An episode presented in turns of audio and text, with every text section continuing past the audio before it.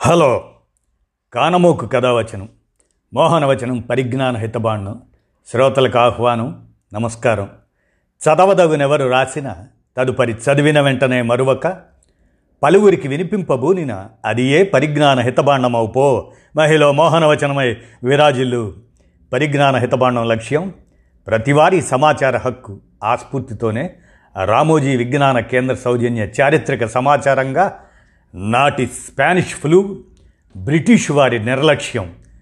ఆ అంశాన్ని మీ కానమోకు స్వరంలో ఇప్పుడు వినిపిస్తాను. వినండి. నాటి స్పానిష్ ఫ్లూ బ్రిటిష్ వారి నిర్లక్ష్యం. మహమ్మారికి వదిలేశారు. వైద్యశాస్త్రం అభివృద్ధి చెంది సదుపాయాలు పెరిగి నెలల్లోనే టీకాలు తయారవుతున్న ఈ కాలంలోనే కోవిడ్ లాంటివి మనల్ని ఇంతగా భయపెడుతుంటే మరి బ్రిటిష్ హయాంలో వచ్చిన స్పానిష్ మహమ్మారి భారత్లో ఎలాంటి ప్రభావం చూపింది? అప్పటి ఆంగ్లేయ ప్రభుత్వం ఎలా వ్యవహరించింది? అనే చారిత్రక అంశాన్ని ఇప్పుడు వినండి. మొదటి ప్రపంచ యుద్ధం పూర్తవగానే మానవాళిపై వచ్చి పడ్డ ఉపద్రవం స్పానిష్ ఫ్లూ యుద్ధంలో పాల్గొని వచ్చిన సైనికులతో భారత్లో కూడా ప్రవేశించిన ఈ మహమ్మారి తొలుత నౌకా కేంద్రాలు ఉన్న పట్టణాలు ముఖ్యంగా ముంబై లాంటి చోట మొదలైంది. మన దేశంలో తొలిసారిగా పంతొమ్మిది వందల పద్దెనిమిది మేలో ముంబైలో ఈ లక్షణాలు కనుగొన్నారు. క్రమంగా ఇది గ్రామాలకు కూడా పాకడం మొదలైంది. రైతు కూలీలు చాలా బలహీనంగా కనిపిస్తున్నారు. రోజంతా పని చేయలేకపోతున్నారు అంటూ ఓ అధికారి బ్రిటిష్ ప్రభుత్వానికి నివేదిక పంపించారు. సెప్టెంబర్ నుంచి నవంబర్ మధ్య మహమ్మారి ఉగ్రరూపం ప్రదర్శించింది.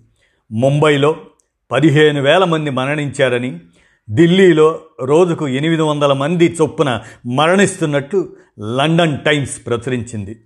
మొత్తం మీద ఈ మహమ్మారి కారణంగా భారత్లో దాదాపు రెండు కోట్ల మంది మరణించినట్లు అంచనా వేశారు. ఒక్క పంజాబ్ రాష్ట్రంలోనే మూడు లక్షల మంది కన్నుమూశారు పేదలే ఎక్కువగా బలయ్యారు. వీధుల్లో ఎక్కడ చూసినా శవాల కుప్పలే. మరణ మృదంగం మోగని ఇల్లు లేదు. రాబందులు తోడేళ్ళు రాజ్యమేలుతున్నాయి అంటూ పంజాబ్ పారిశుధ్య కమిషనర్ లేఖ రాశారు. సహజంగానే ప్రకృతి విపత్తుల్లో సరిగా స్పందించకుండా గాలికి వదిలేసే బ్రిటిష్ ప్రభుత్వం మహమ్మారి విషయంలోనూ దాదాపు అలాగే వ్యవహరించింది.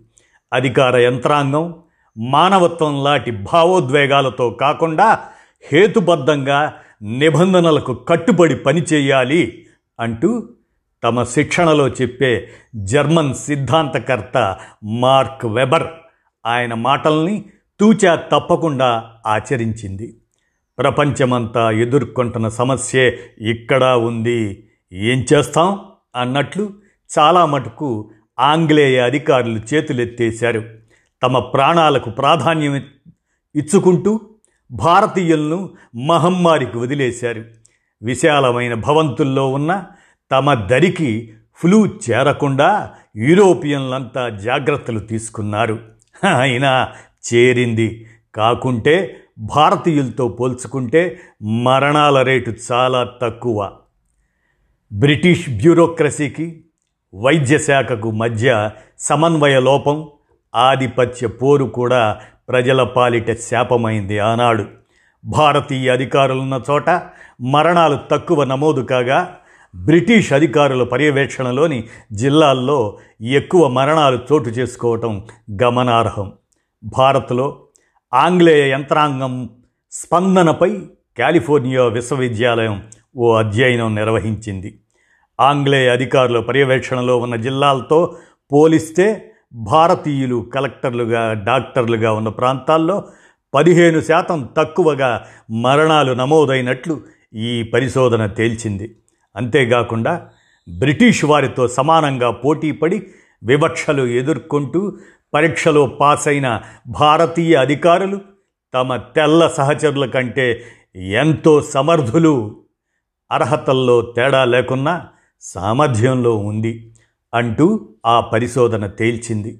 మహమ్మారి సమయంలో ప్రజలకు సహాయ నిధులు విడుదల చేయడంలో కూడా ఆంగ్లేయ అధికారులు పిసినారిగా వ్యవహరించగా భారతీయ అధికారులు అదనంగా విడుదల చేశారు. చలికాలంలో చిరుజల్లులు పడితే అంతా మెరుగవుతుంది పరిస్థితి తానంతట తానే సర్దుకుంటుంది అంటూ ఓ ఆంగ్లేయ ఉన్నతాధికారి వ్యాఖ్యానించాడు. ఈ తతంగం నేటి మన రాష్ట్రాల్లోని కొందరి ముఖ్యమంత్రులను తలపిస్తున్నది కదా. ఆ మాట అత్యంత దారుణమైన మహమ్మారి సమయంలో భారత్లో బ్రిటిష్ ప్రభుత్వం వ్యవహరించినట్లుగా బహుశా నాగరిక ప్రపంచంలో మరే ప్రభుత్వము తమ ప్రజల్ని ఇలా గాలికి వదిలేయలేదు అంటూ గాంధీజీ ఆనాడు తన యంగ్ ఇండియాలో ఆక్షేపించారు. ఇదండి నాటి స్పానిష్ ఫ్లూ బ్రిటిష్ వారి నిర్లక్ష్యం. ఈ అంశాన్ని మీ కానమోకు కథ వచ్చిన శ్రోతలకు మీ కానమోకు స్వరంలో వినిపించాను. విన్నారుగా? ధన్యవాదాలు.